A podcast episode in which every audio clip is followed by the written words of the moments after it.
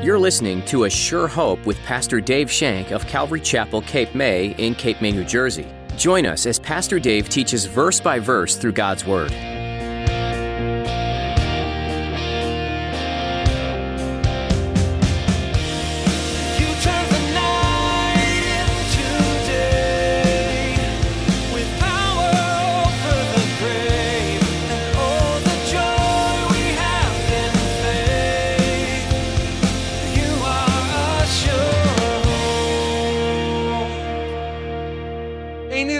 Their hearts on the things of God and do the things that God had told them to do.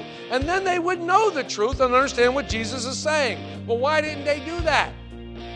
They were too proud. They were too proud. Which brings me to a sad point. Some of us are too proud too. Some of us know what to do, and we don't do it. God's will can never be taken into your own hands. You have to humble yourself and submit to His power and guidance if you want to be successful in living out His mission for you. As Pastor Dave will warn you in today's message, when you cling to your pride and try to go it alone, you'll fail miserably. Now, here's Pastor Dave in the book of John, chapter 7, as he begins his message. Whose doctrine is it anyway?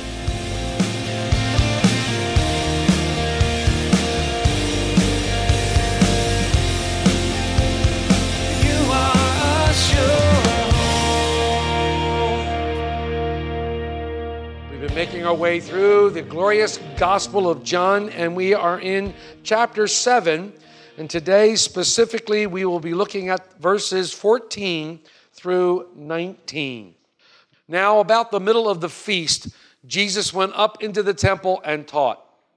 And the Jews marveled, saying, How does this man know letters, having never studied?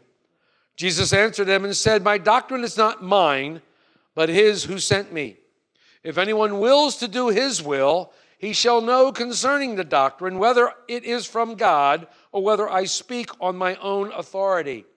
He who speaks from himself seeks his own glory, but he who seeks the glory of the one who sent him is true, and no unrighteousness is in him. Did not Moses give you the law, yet none of you keeps the law?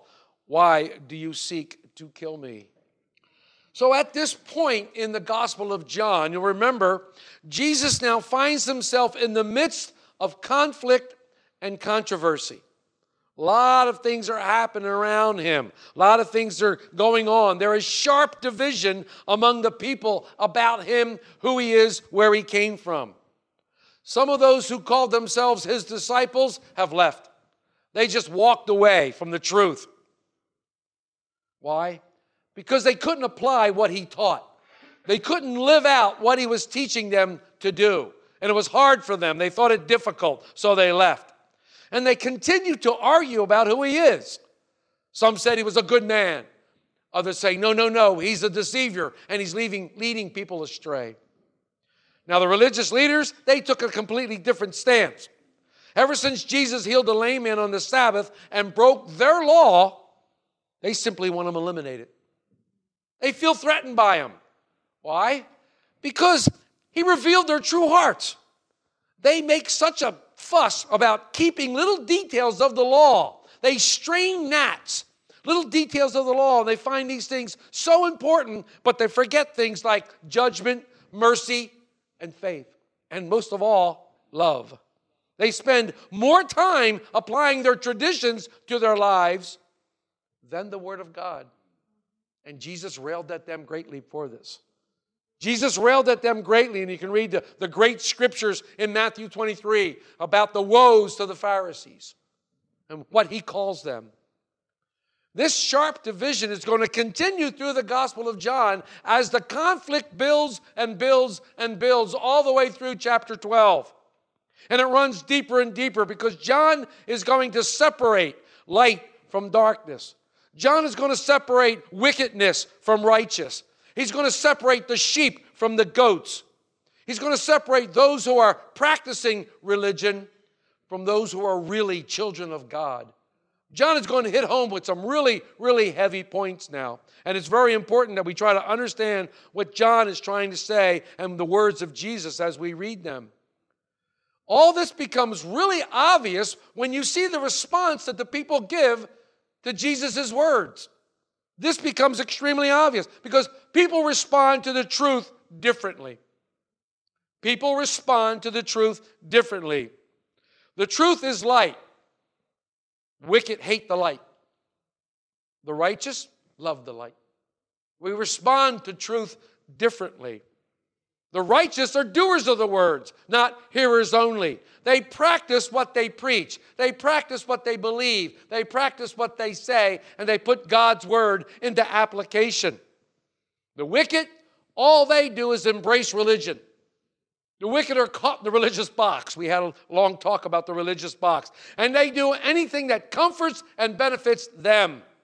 They're not doers of the word. I love this. One commentator I studied said this They are fig trees without figs. They are wolves dressed up as sheep. The wicked.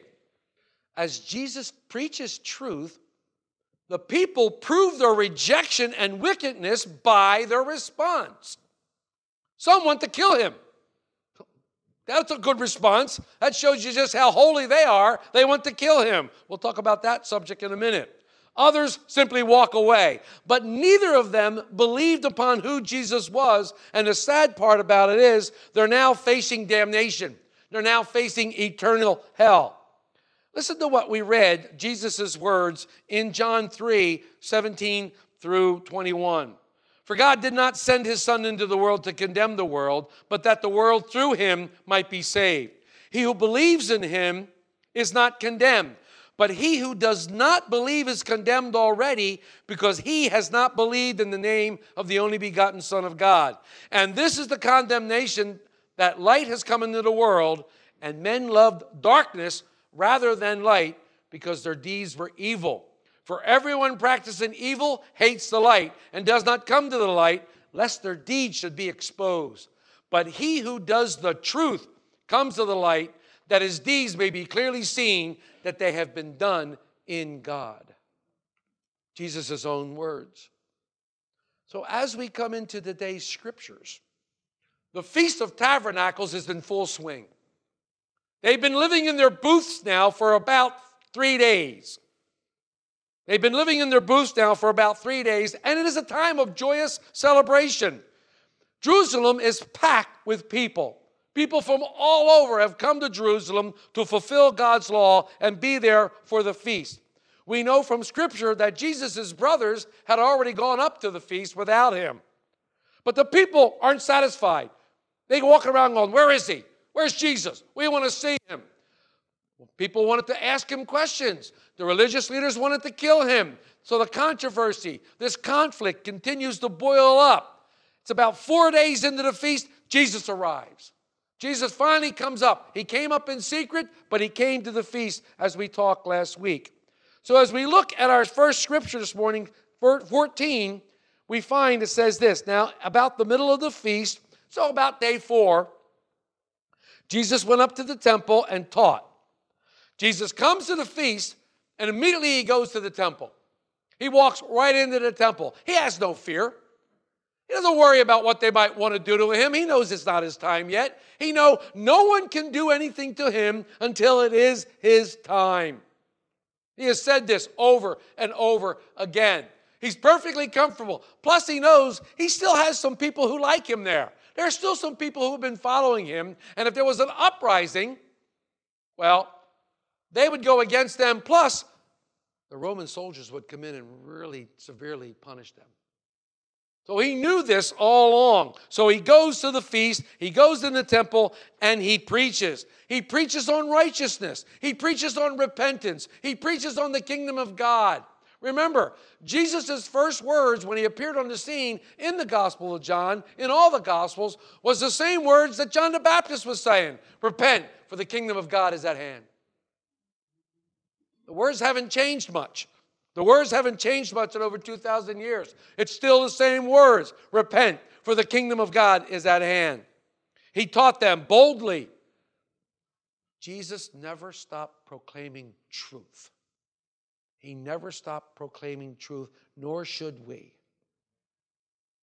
I've said from this podium before right is right and wrong ain't. We should always come for the truth. We should always preach the truth. So Jesus is preaching in the temple, he's teaching in the temple, and a debate happens. He's teaching God's word, and a debate happens. Look in verse 15. And the Jews marveled, saying, How did this man know letters, having never studied? It's interesting. The word here, know letters, basically means accent. There must have been some sort of accent when rabbinical teachers taught. You know, now I'm, I'm thinking of some of those guys on TV who always accent the word, and the Lord said this, uh," you know. Now, I don't think Jesus did that, but that came to my mind because it always enamors me when I see these guys do it. I go, yeah, brother, preach it, man. That's cool. I love the way they talk like I think it's great. But there's an accent to their preaching. So the rabbinical people had accents when they taught. So they said, How does this guy know letters?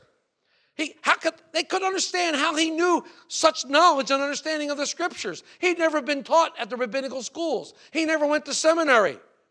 This scene right here is going to set up the tension for the rest of this chapter and for now on. This man who shouldn't know anything knows everything. This man, the carpenter's son, the illegitimate son of a carpenter who is not supposed to know a thing, who doesn't have any credentials, who doesn't have anything hanging on his walls in some sort of paper, who knows absolutely nothing, they think, knows every single thing. And not only does he know everything, he teaches it with authority. He teaches it with authority, and they're bewildered. They're bewildered. How could this happen? They're blown away. Many feel this way today. Many people, when I meet them, the very first question they ask, especially other pastors, the very first question they ask me is, Where'd you go to seminary? I said, I didn't. You didn't go to seminary? No. I do have a bachelor's degree from Trinity Biblical University. Oh. and all of a sudden, it's cool. It's, it's cool. What seminary did Peter, James, John, and all those guys graduate from? What seminary did they with? And go back and read Acts and our favorite, our favorite verses that Mark and I have really been gleaning from. And it's no coincidence that this conference in Florida, this is the theme. It talks about they were with Jesus. They spent time with the Lord. They spent time with the Lord. I couldn't believe that this man, this lowly person from Nazareth, can anything good come out of Nazareth? This lowly person knew so much and taught with so much authority. They couldn't believe it. Look at 16 and 17. Jesus responds. He says, Jesus answered him and said, My doctrine is not mine, but his who sent me. If anyone wills to do his will, he shall know concerning the doctrine whether it is from God or whether I speak on my own authority. Jesus' response is simple. He doesn't teach his own doctrine. It's not something that he made up. He teaches the doctrine of the person, the one who sent him.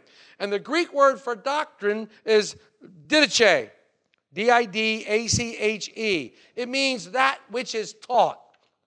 Doctrine is a set of ideas, it's a set of beliefs that are taught, and we believe them to be true. When you come to biblical doctrine, it refers to the teachings that align with the Word of God. Biblical doctrine is doctrine that aligns with the Word of God. False doctrine now, false doctrine is any idea that adds to, takes away from, contradicts, or nullifies the doctrine given in God's Word. That is considered false doctrine. What is the Bible good for? Well, the Bible itself says that it's profitable for doctrine, for reproof, for correction, for instruction in righteousness, so that the man of God may be equipped for every good work. It's profitable. Biblical doctrine helps us to understand certain things. It helps us understand God's will for our lives. It helps us to understand the nature and character of God. It helps us to understand the path of salvation through faith. It helps us to know how to carry out a church service and the instructions for a church, for a pastor, for elders, for deacons. It gives us knowledge on those things. And also, the Bible shows us how to live holy before a righteous God. The Bible gives us those things. This is doctrine. When we accept the Bible as God's word to us, we have a solid foundation for our doctrine. Jesus said, This is not my doctrine. My doctrine is God's doctrine. Jesus is teaching God's word. Jesus is telling him, said, okay, okay, okay, fine. I don't have a degree from seminary. But don't judge me because I don't have a degree for seminary. Judge me on my doctrine. And this is mind-boggling. This what boggles my mind about these guys. If these religious leaders would only listen to what Jesus was teaching, after all, what was he teaching from? Their scriptures. He was teaching the Old Testament, which were the only scriptures available. He was teaching from their scriptures, which they believed was the Word of God. So why couldn't they believe him? But I think the real rub against these guys is where Jesus' doctrine comes from. He didn't claim to have it taught to him by man, he claimed that it was taught to him by God Himself. Not my doctrine, the one who sent me, God's doctrine. And again, he said that he was sent by God and he was taught by God and sent by God. Now, there's an interesting aside that I went to as I was studying. I went on an interesting aside here, so pardon me for a minute. And these two words I came up with was sent and went. Sent and went. And they have great importance in being a servant of the Lord. There are those who went into ministry but were never sent by the Lord. You hear that? There are those who are in ministry today who went into ministry, but they were never sent by the Lord. Then there were those who were sent by the Lord, and they never went. Some of you may have been sent by the Lord, but you keep waiting for the sky to open up and his voice to go out and go, Go now, leave. Some of you have been called into service by God, but you haven't gone yet. You haven't went yet. You haven't gone yet. And lastly, there are those who are sent and they went. Those who are sent and they went. Jesus was sent by God and he went. He came to earth as a man. He did exactly what God had asked him to do. He became obedient even unto death on a cross. Jesus was obedient to God. But in verse 17, you'll notice that Jesus says, If any man does his will, he will know the doctrine. Why? Because revelation of God's word is directly linked to application of God's word. That's why we always teach application. The more you apply God's word, the more you learn of God's word. So as you learn God's word and apply it, you learn more. If you fail to apply what you've learned, you don't get any more. You need to apply what you learn, and God will give you more. Quote, I don't even know who gave, I got this from. Obedience is the door through which revelation enters. Quote, spiritual understanding is not produced solely by learning facts or procedures, but rather it depends upon obedience to known truth. So, if the religious leaders wanted to understand Jesus more, and wanted to know the truth, they needed to set their hearts on the things of God and do the things that God had told them to do. And then they would know the truth and understand what Jesus is saying. Well, why didn't they do that? They were too proud. They were too proud. Which brings me to a sad point. Some of us are too proud too. Some of us know what to do, and we don't do it. And we wonder why God is not revealing more to us when you won't do what God has called you to do. When you won't do what God has called you to do, and you wait for God to reveal more, and He's saying, Well, I've revealed something to you. At least do it. At least try it so I can reveal more to you. But pride gets in the way. Our pride gets in the way. We face the same situation.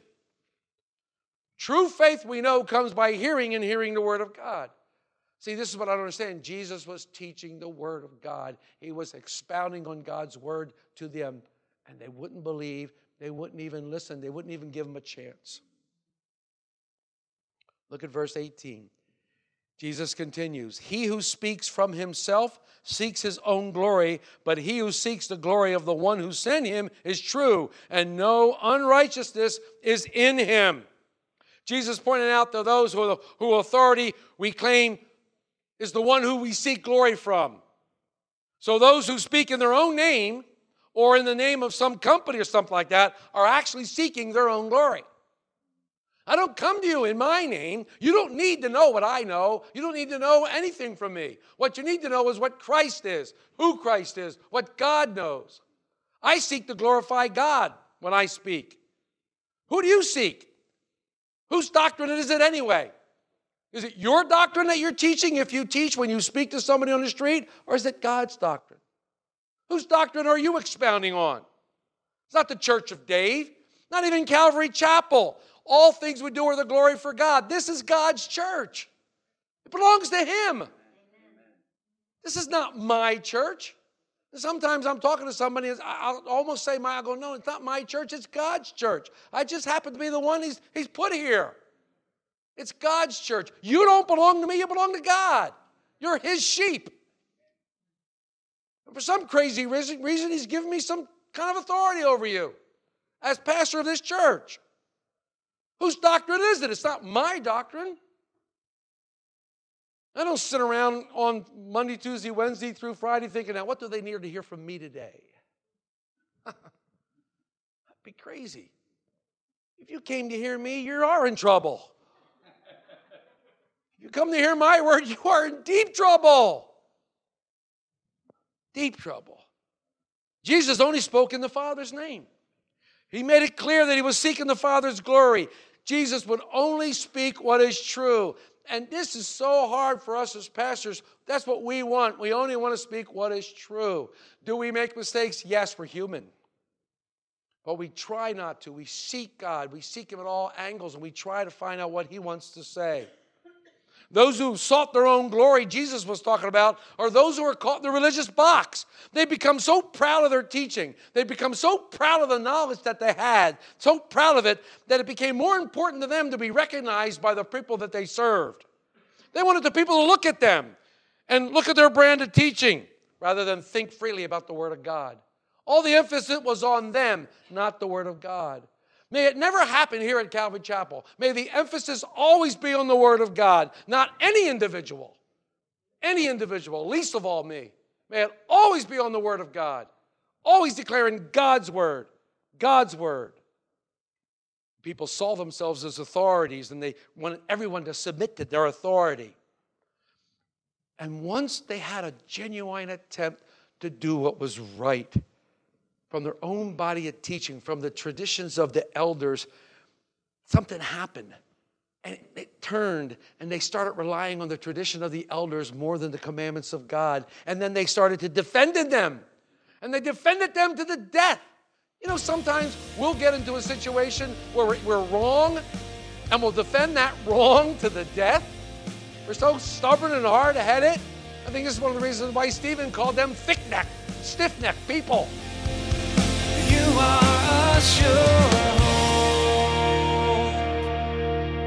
The book of John covers Jesus' life and ministry here on earth, but the book begins long before Jesus was born in a manger. He existed with God the Father from the start. So many other religions have some figure they look to or commemorate, but none of those mere men accomplished what Jesus did.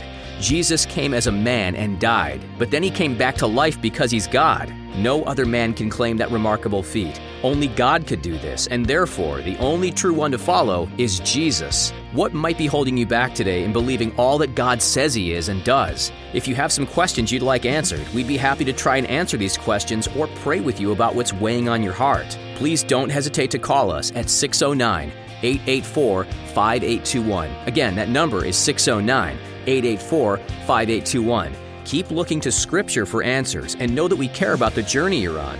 We're so glad you tuned in to A Sure Hope today. You can hear more messages like this one from Pastor Dave at our website. Just click on the Messages tab when you visit ASureHopeRadio.com. We'd love to meet you too. Find out how you can join us for worship at Calvary Chapel Cape May by visiting ASureHopeRadio.com. You'll also find us on Facebook and YouTube. Links for both are at ASureHopeRadio.com. There's more to learn from the book of John next time, so be sure to join us again on another edition of A Sure Hope.